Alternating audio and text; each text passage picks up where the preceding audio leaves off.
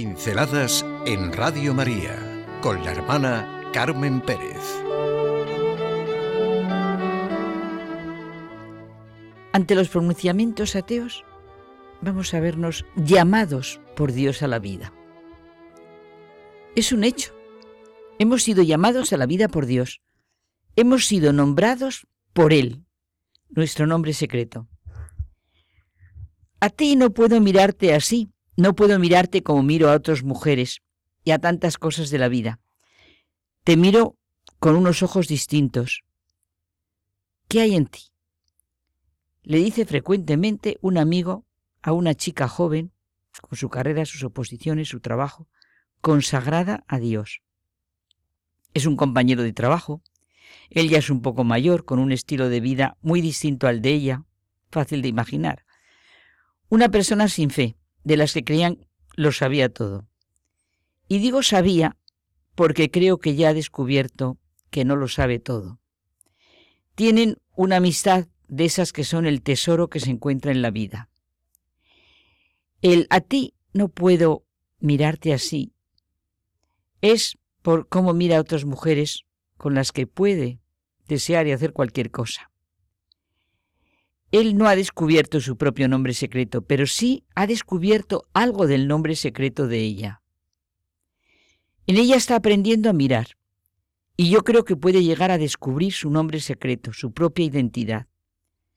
El nombre secreto, lo bueno de nuestro corazón, lo que al pronunciarlo, al saberlo, sería nuestra verdadera identidad.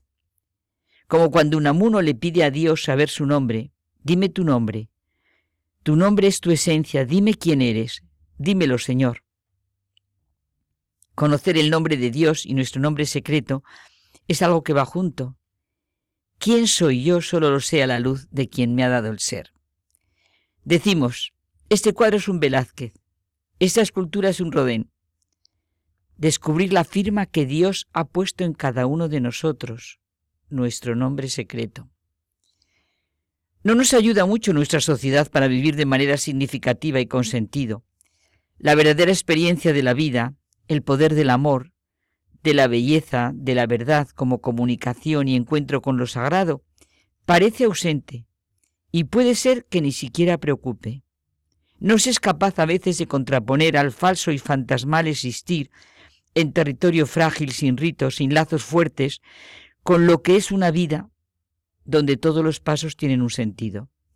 Es como si estuviera dormido en el corazón de muchos ese nombre secreto por el que se les podría nombrar y hacer despertar, nombre secreto que ellos mismos no conocen y que lo necesitan para identificarse y conocerse.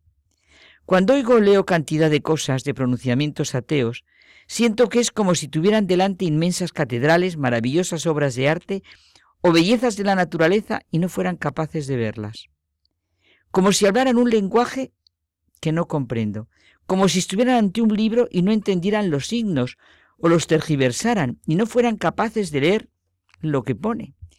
Hay cantidad de contestaciones, de artículos, conversaciones, que me parecen una palabrería ajena y externa completamente a mis preguntas y respuestas, a mis anhelos y deseos, a mis experiencias.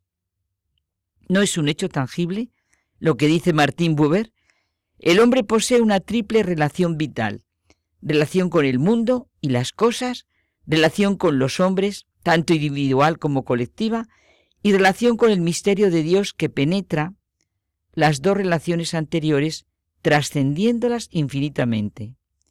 El no verlo supone el peligro tan inmediato a que estamos inclinados los hombres de vivir sin estar presentes verdaderamente a nuestra vida, como dice Pascal.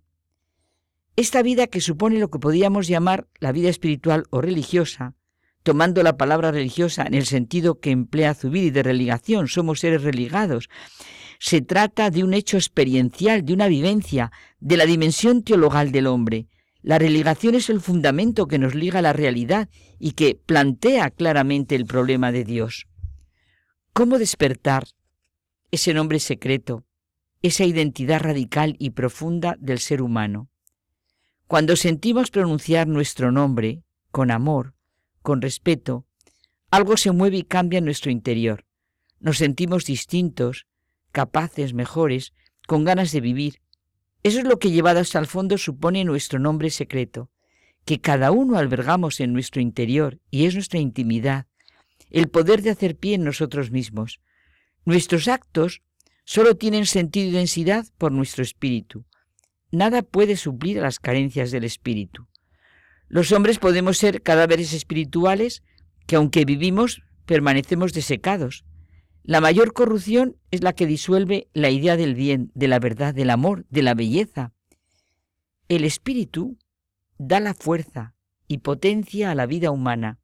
Es quizá lo que muchos llaman alma. Por ejemplo, cuando se dice ese es un desalmado. Solo por el espíritu se puede despertar lo desconocido que duerme en el corazón del hombre y que es él mismo convertible en su propia grandeza. He venido para que tengan vida. Te daré un agua gracias a la cual ya no tendrás más sed.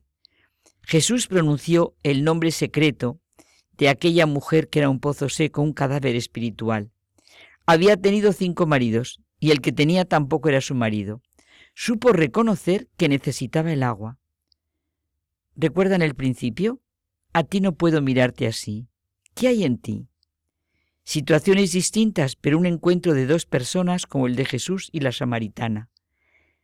Mi nombre secreto y tu nombre secreto pronunciado por Él, conocidas y sabidos por Dios, llamados a la vida por Dios. Pinceladas en Radio María con la hermana Carmen Pérez.